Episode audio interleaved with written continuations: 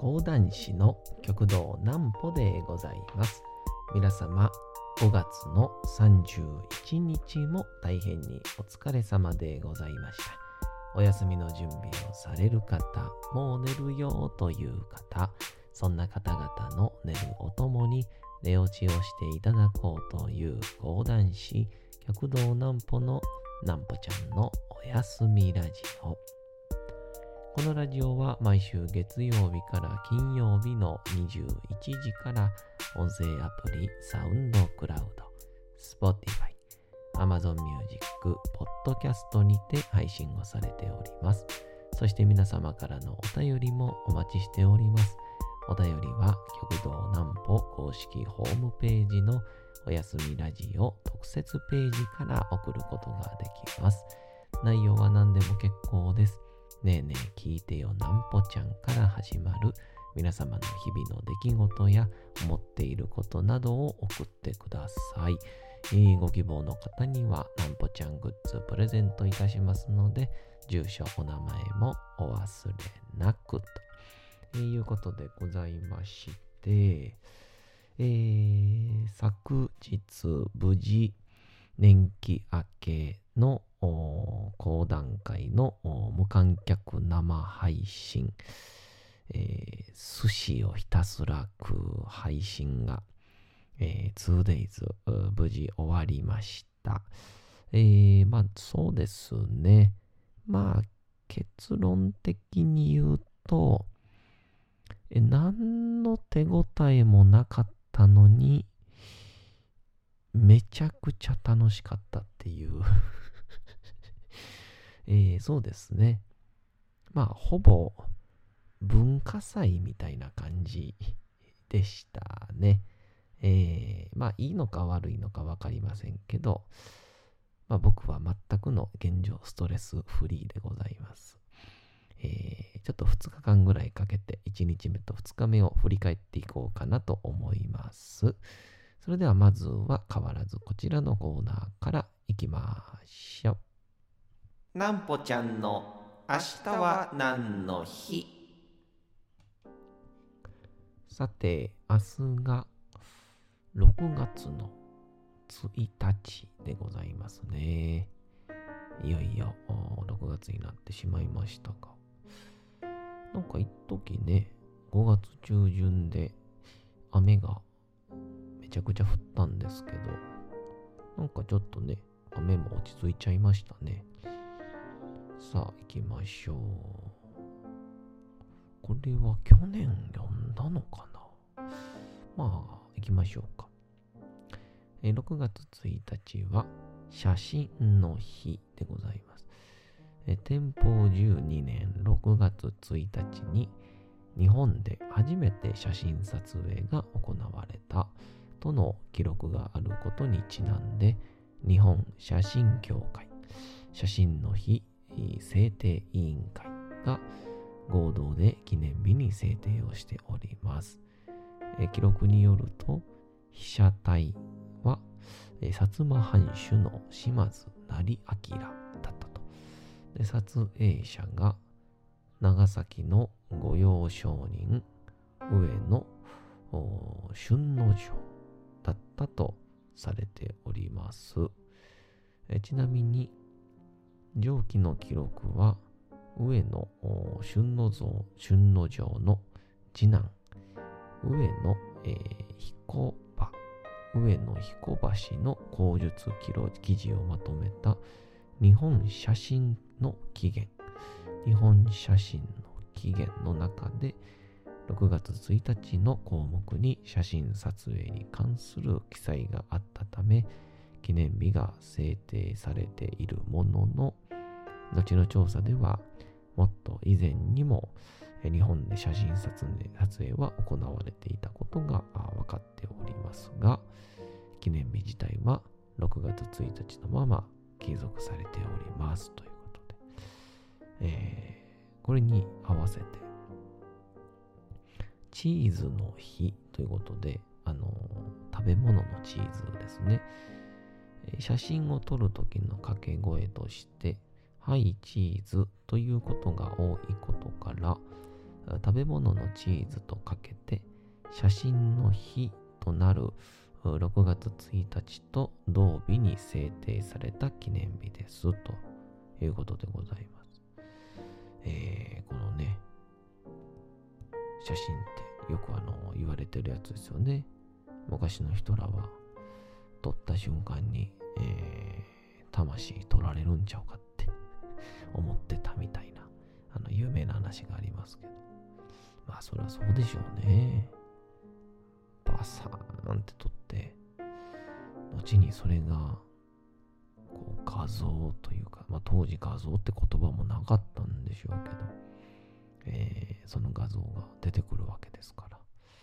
えー、今はスマホで撮れるようになって非常に嬉しいですね。えー、さあ、そんなわけで、今回、えー、なんて言うんでしょう。年季明けの配信が無事終わりまして。で、まずは、まあ、1日目の話でもしましょうか。えー、とりあえずね、登場していただいたゲストの皆さんをご紹介すると、えー、まず、玉田玉秀斎先生と、弟子の玉田玉山、僕の同期ですね、が、えー、玉田家がゲストに来ていただきまして、えー、もう玉秀斎先生の大暴れでしたね。いやー、僕もその、先生ぐらい、えー、しく入れる？20年目。もう先生もだから20、もう3年目なのかな。で、えー、ありたいなって思いましたね。うん。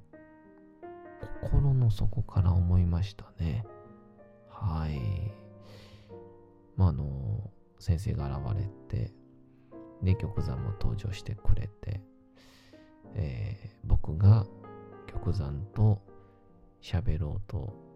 した瞬間に、先生が寿司を食べてるっていう。あの、僕の話を聞いてないっていう。で、先生に話を聞こうとしたら、口に寿司が入ってるから、喋れないっていうね。そのなんか赤ちゃんが喜びそうなくだりを飽きずに5回ぐらいしてしまいましたけどもね。うん、最高に楽しい回でした。あでも、本当、玉砕先生、ほんとあんなに、あんなにこう、ポップにね、見せながらも、実はもうとんでもなく、なんて言うんでしょうか。賢いっていう表現難しいんですけど、えー、博識でとんでもない頭の切れる先生ですから、いろんなこうためになる話もしてくださったりとかって言って。っていう、まあでも最終的にね、えー、玉山と、えー、二人で、玉秀斎先生は、怖いっていう話を できたんでね、えー、すごい良かったと思います。でその後に、えー、桂文化師匠が登場してくださいまして、ね、えー、文化師匠で言うと本当にもう芸歴、えー、33年ということで、ちょうど僕と30年差ということでね。で、プラスうちの師匠南左衛門とも、えー、年も10個差っていうので、で、誕生日も一緒っていう、なんかこう、まあなんかね、うん、ズバリ、あの、全部数字が合うってわけでもないんですけど、なんかこう、縁を感じざるを得ないというような関係性を感じます方でございまして。で、うん、すごい文化賞の、えー、なんて言うんでしょう、こう、なんて言うんでしょうね。こう、テンポも速いわけでもないし、うん、ゆったりとご自分のペースで喋られてるんですけど、こう、聞き入ってしまうというような、まあなんか文化賞の見事な話術と話す内容で、えー、まあ僕自身ももうなんかいろんな、えー、質問から僕の思うこととか、まあなんかあんま配信で話すような話ができずにね、なんか僕がただひたすら満足するみたいな話を、えー、してしまいましたが、まあ、その中で、えー、僕が神保町花月時代、吉本時代にお世話になった、えー、島村さんというですね、えー、第四人が共通の、え、知り合いだということプラス、え、なぜか今ね、携帯の Siri が反応しましたね。お知り合いっていうとこで反応したんですかね。絶対今皆さんが眠たくね、なってきたところにいらん情報を入れてしまい申し訳ありません。えー、ね、島村さんという方のお話をしまして、で、その文化師匠と島村さんの、まあなんていうかちょっとこう、うるうるっとくるというか、感動的なお話もさせていただきまして、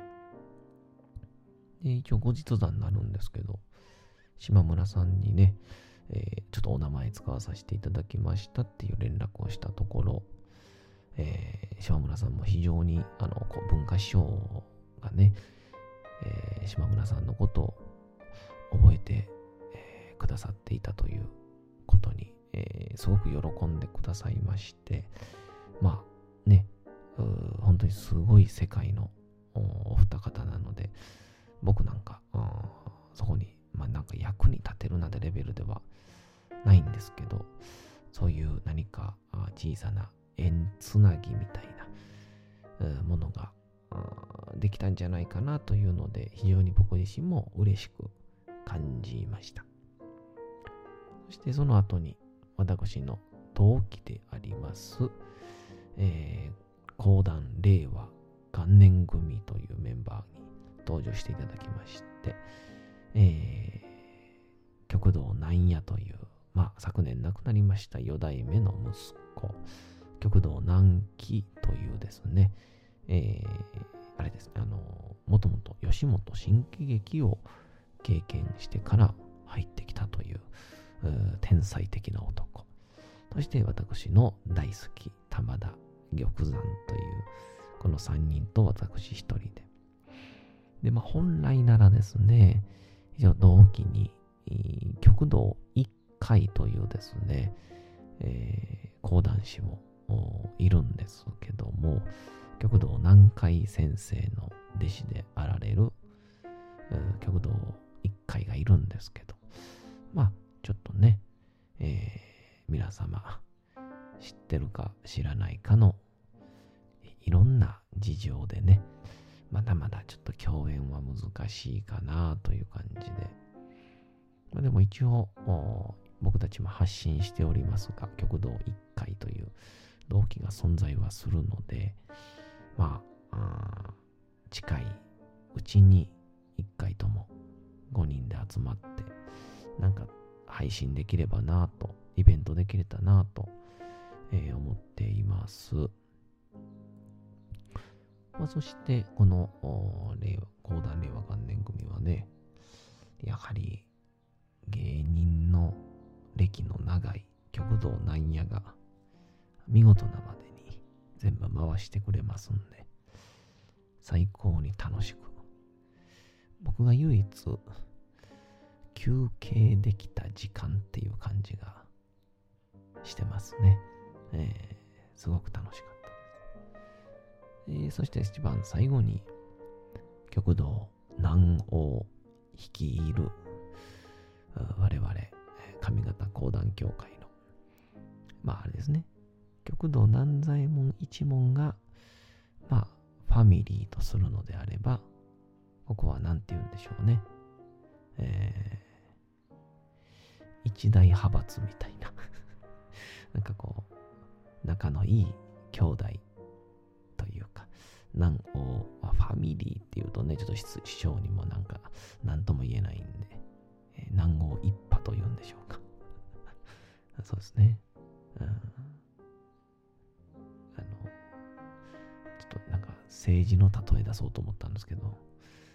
2回、2回幹事長の2回が出てこなかったんで諦めますね。えー、ということで、南欧兄さん引きと、南雲兄さん、えー、そしてが登場いただきまして、もう南欧兄さんがね、もう終始終始早く帰らせてくれっていうめちゃくちゃ機嫌が悪いっていうねで、あの一応ありがたいことに着物も持ってきてくださいまして、えー、でも、えー、中の、えー、T シャツ。で一応着物着てるけど、まあ、多分、あのお客さん、はい、視聴者には見えてなかったと思うんですけど、えー、兄さん、あの下のジーパンも脱いでないっていうですね めちゃくちゃ面白かったんですけど。で、あのー、帯もですね、もう帯なんか結んでられるかということで、えー、僕は今回作成して、えー、プレゼントさせていただきました、なんぽちゃんタオルを、えー、腰に巻いて登場ということで、うん、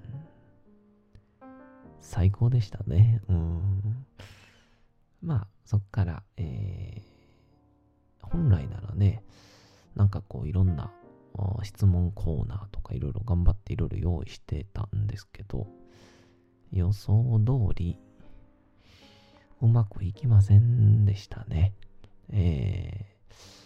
ー、まあ、講談100文字というので、やっぱ南郷兄さんが、えー、生みました講談100文字で、えー、まあ、南仙兄さん、南京兄さんに、えー、ちょっと一席ずつやってもらって、あとはトークに、えー、混じってもらう予定だったんですが、えー、あの、なん、一席ずつ、えー、終わったタイミングで、えー、南お兄さんが、あの、出来次第、太鼓叩いて出てこいっていうですね なんかその、なんかマジで芸人の忘年会みたいな感じに なりまして。で、100文字を見て、えー、南王兄さんが、えー、OK か、ダメかの、判定を下すっていう有吉の壁みたいなね、南欧の壁、陰謀年会みたいな感じで、えー、楽しくできたんじゃないかなと思います。まあ、行々しい感じでね、出てきて、えー、ちょっとこうブブーとかがあるから面白いかなと思ってたんですけど、まさかの南仙兄さんがね、100文字をする前にフリートークを始めるっていうですね いやでも、まあ、かっこいいですね。59歳であそこまで華麗に騒ぎ、騒ぐ姿、最高でした。まあ、そんなこんなで初日はもう朝7時から僕千鳥亭に入っていろんな準備もしながらだったので、とにかくとりあえず家帰って、えー、一応着替え、風呂入って着替えて、布団の上に座った瞬間記憶がなくなるという。で、気づいたら朝だったんで、えー、2日目はどんな感じになったんでしょうか。明日2日目の内容は喋りたいと思います。お次のコーナー行きましょう。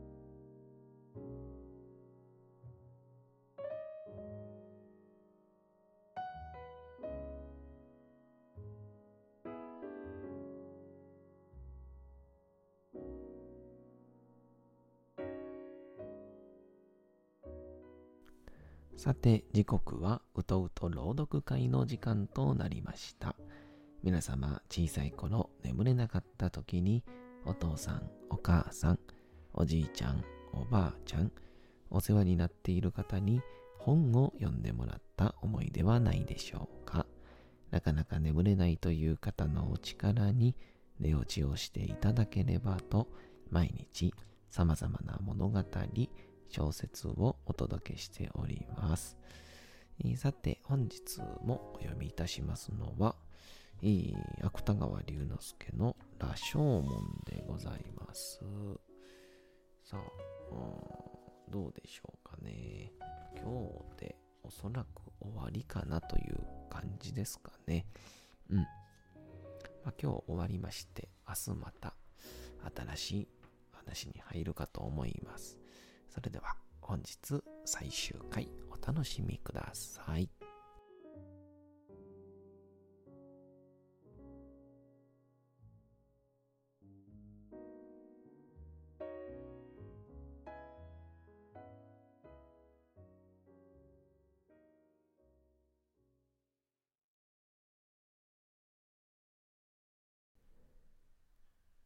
羅生門芥川龍之介。下人は太刀を鞘に収めてその太刀の塚を左の手で押さえながら冷然としてこの話を聞いていた。もちろん右の手では赤く頬に海を持った大きなニキビを気にしながら聞いているのである。しかし、これを聞いている中に、下人の心には、ある勇気が生まれてきた。それはさっき門の下で、この男には欠けていた勇気である。そうして、またさっきこの門の上へ上がって、この老婆を捕らえた時の勇気とは、全然反対な方向に動こうとする勇気である。下人は、餓死をするか、盗っ人になるかに迷わなかったばかりではない。その時のこの男の心持ちから言えば、餓死などということは、ほとんど考えることさえできないほどの意識の外に追い出されていた。きっと、そうか。老婆の話が終わると、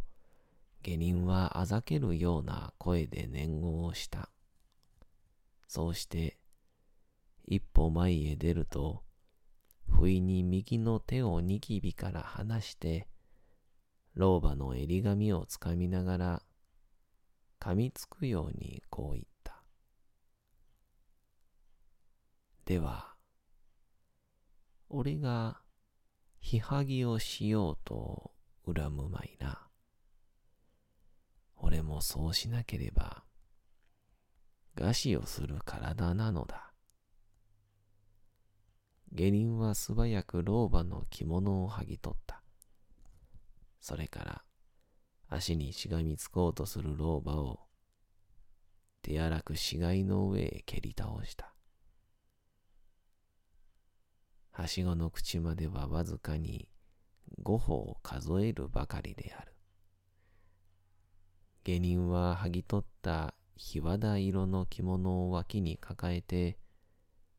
瞬く間に急なはしごを夜の底へかき下った。しばらく死んだように倒れていた老婆が、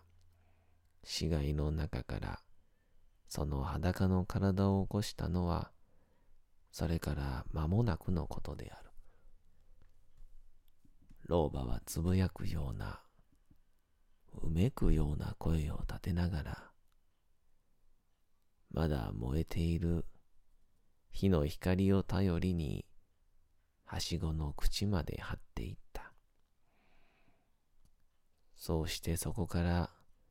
短い白髪を逆さまにして門の下を覗き込んだ。外にはただ濃くとうとうたる夜があるばかりである。下人の行方は誰も知らない。